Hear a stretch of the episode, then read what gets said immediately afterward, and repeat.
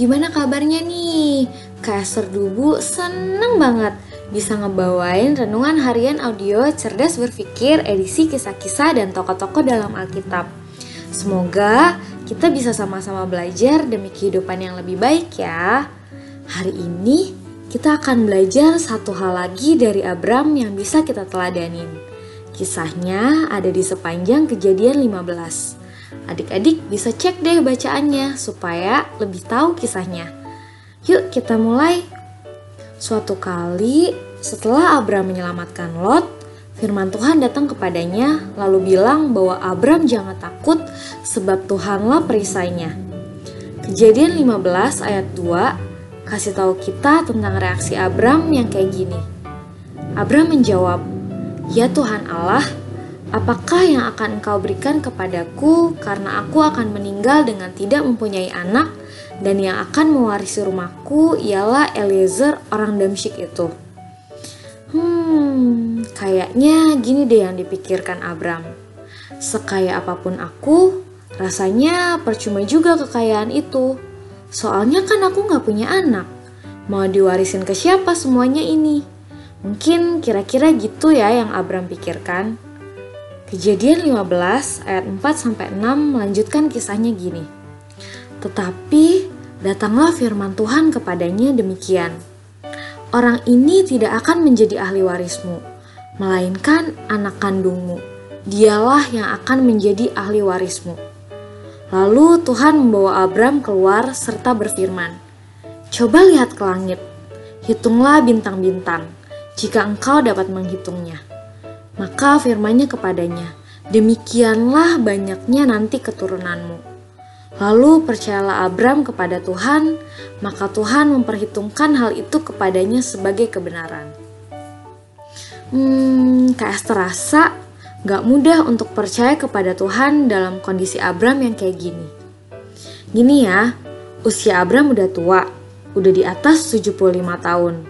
Sarai istrinya juga udah tua. Kalau mau berpikir secara logika pada umumnya, gak mungkinlah Sarah mengandung dan melahirkan anak.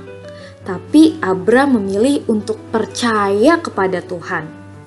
Rasul Paulus dalam Roma 4 ayat 18 sampai 19 kasih penjelasan kepada kita begini. Sebab sekalipun tidak ada dasar untuk berharap, namun Abraham berharap juga dan percaya bahwa ia akan menjadi bapa banyak bangsa menurut yang telah difirmankan. Demikianlah banyaknya nanti keturunanmu. Imannya tidak menjadi lemah, walau ia mengetahui bahwa tubuhnya sudah sangat lemah karena usianya telah kira-kira 100 tahun dan bahwa rahim Sarah telah tertutup. Hari ini kita belajar arti penting percaya kepada Tuhan. Secara fisik Tuhan gak kelihatan dan itu bikin beberapa orang menganggap bahwa Tuhan tuh gak ada. Dan gak sedikit pula bagi kita orang-orang yang mengaku Kristen bersikap seolah-olah Tuhan tidak ada. Contohnya nih, ngomong kotor, nyontek pas lagi nggak diawasin, ngomongin kejelekan orang lain, dan lain sebagainya. Soal Tuhan yang nggak kelihatan secara fisik, mungkin bikin kita jadi ragu tentang kehadirannya. Bener nggak sih Tuhan dengar doaku? Aku udah berdoa, tapi nggak denger suara jawaban apa-apa tuh. Aku kayak ngomong sendiri aja, nggak ada yang respon. Mungkin itu yang sempat kita pikirkan ya. Tapi hanya karena Tuhan gak kelihatan secara fisik dan pas kita doa seolah-olah gak ada jawaban apa-apa, bukan berarti Tuhan gak ada kan? Tuhan itu sungguh-sungguh ada.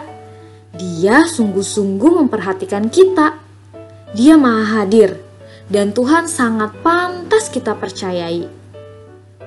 Adik-adik, karena Tuhan memang sungguh-sungguh ada dan dia sangat pantas kita percayai, Makanya Ibrani 11 ayat 6 bilang begini. Tetapi tanpa iman tidak mungkin orang berkenan kepada Allah. Sebab barang siapa berpaling kepada Allah, ia harus percaya bahwa Allah ada dan bahwa Allah memberi upah kepada orang-orang yang sungguh-sungguh mencari dia. Perlu Kak Esther inget ini, yang harus kita yakini adalah bahwa Tuhan punya rancangan yang indah atas kehidupan kita. Walaupun kita lihatnya saat ini situasinya kayak nggak indah. Ya, sekarang bagian yang harus kita lakukan adalah berusaha untuk selalu percaya kepada Tuhan, gak mencurigai Tuhan melakukan hal yang buruk, dan kita harus melakukan apa yang bisa kita lakukan dengan sebaik mungkin. Oke, yuk sekarang kita mau berdoa. Tuhan Yesus yang baik, Terima kasih untuk kasih setiamu kalau kami boleh mendengarkan renungan singkat pada saat ini. Tuhan, biarlah melalui renungan pada saat ini, ajar kami anak-anakmu untuk menjadi percaya kepada Engkau apa pun situasi kondisi yang sedang kita alami saat ini. Ajar kami untuk terus berharap dan mengandalkan Engkau dalam segala situasi yang harus kami lalui.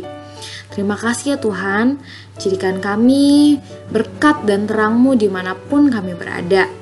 Biarlah kiranya Engkau terus pulihkan bangsa dan negeri kami, agar bangsa dan negeri kami semakin hari semakin membaik dan semakin pulih. Terima kasih ya Tuhan Yesus, kami serahkan doa ini hanya di dalam namamu. Haleluya, amin. Oke, tetap sehat ya semuanya, tetap semangat, dan tetap jadi berkat. Satu lagi nih, jangan lupa bahagia ya. Tuhan Yesus memberkati. Dadah.